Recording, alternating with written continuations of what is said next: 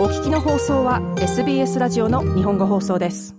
こんばんは。土曜日のこの時間はいつものように私安西直宗が日本とオーストラリアに関連したアーティストの情報を紹介していくコーナーです。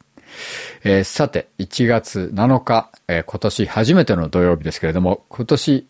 一体どういう曲で始めようかなといろいろ考えてたんですが、まあ、もう一度この人の歌を聴いて、えー、新年を始められたらなっていう気がしました。えー、その人というのは昨年大変残念なことに亡くなられたアボリジナルミュージック界の巨人というよりもまあオーストラリアミュージックシーン全体にとって最も重要な人物の一人であったアーチー・ローチです。まあ、僕らは Uncle アーチーと呼ぶんですけれども、まあ、この uncle というのは、まあ、おじさんですよね。まあ、親しみを込める意味もあるんですが、それと同時に、まあ、ファーストネーションズの人たちにとっては、この uncle 誰々という呼び方は大変敬意を込めた呼び方になります。例えば、あの、やはり昨年、大変残念なことに亡くなられたもう一人の大変重要な人物、アンクル・ジャック・チャールズ。彼の場合はもうアンクル・ジャック・チャールズの一つの名前になってますね。えー、このアンクル・アーチの残してきた業績というのは音楽だけには全然とどまりませんね。三十数年前、彼が初めて Took the Children Away という曲を歌って一般の人たちにストールンジェネレーションのことを知らしめて、それ以降、徐々に徐々にそうしたオーストラリアの負の歴史が、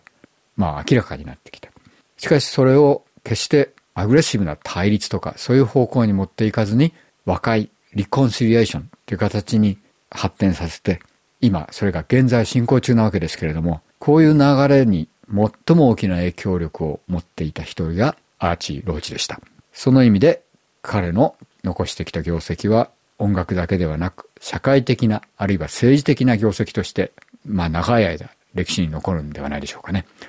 彼が初めて Took the Children Away を歌った時のことをポール・ケリーがまた語っていましたけれども彼がポール・ケリーに見出されてポール・ケリーの前座としてメルボルンリサイタルセンターのコンサートで20分間のステージをもらってその20分の最後にこの Took the Children Away という曲を歌った時に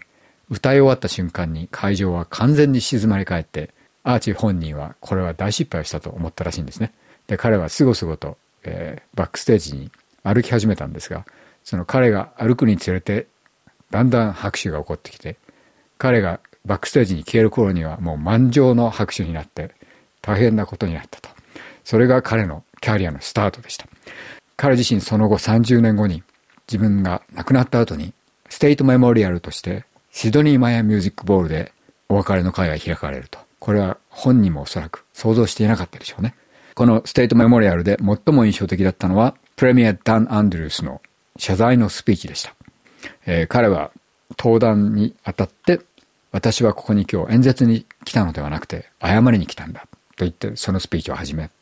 まあ、アーチー・ローチ、そして、 Stolen Generation 全体に対して、 Premier として、 Victoria Government としての本当に誠意のある謝罪をしました。それを受け取ったアーチ・ローチの最後の siblings、Aunty マートル・ローチ。彼女の最後の言葉が、まあ、大変印象に残っています。えー、彼女はその謝罪をアクセプトした後で、You are free now, アーチ、fly high と言ったんですね。えー、本当に何か一つのジェネレーションが終わり、そして彼の残してきた業績が今現在進行中で和解が進んでいると。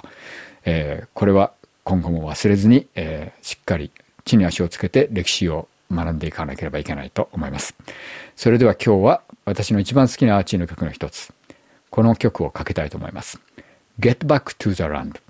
えー、まあこのランドはふるさとという意味もあるし、大地というような意味もありますね。えー、まあアーチーのこの曲は、まあ自分が大変な時にはランドに帰りなさいと。大地に帰りなさい。大地はあなたを裏切らないっていう曲なんですけれども、えー、まさにこの曲を聴いて地に足をつけて2023年始めたいと思います。それでは、アンクル・アーチローチで Get Back to the Land どうぞ。SBS 日本語放送の Facebook ページで会話に加わってください。「LIKE」「いいね」を押してご意見ご感想をお寄せください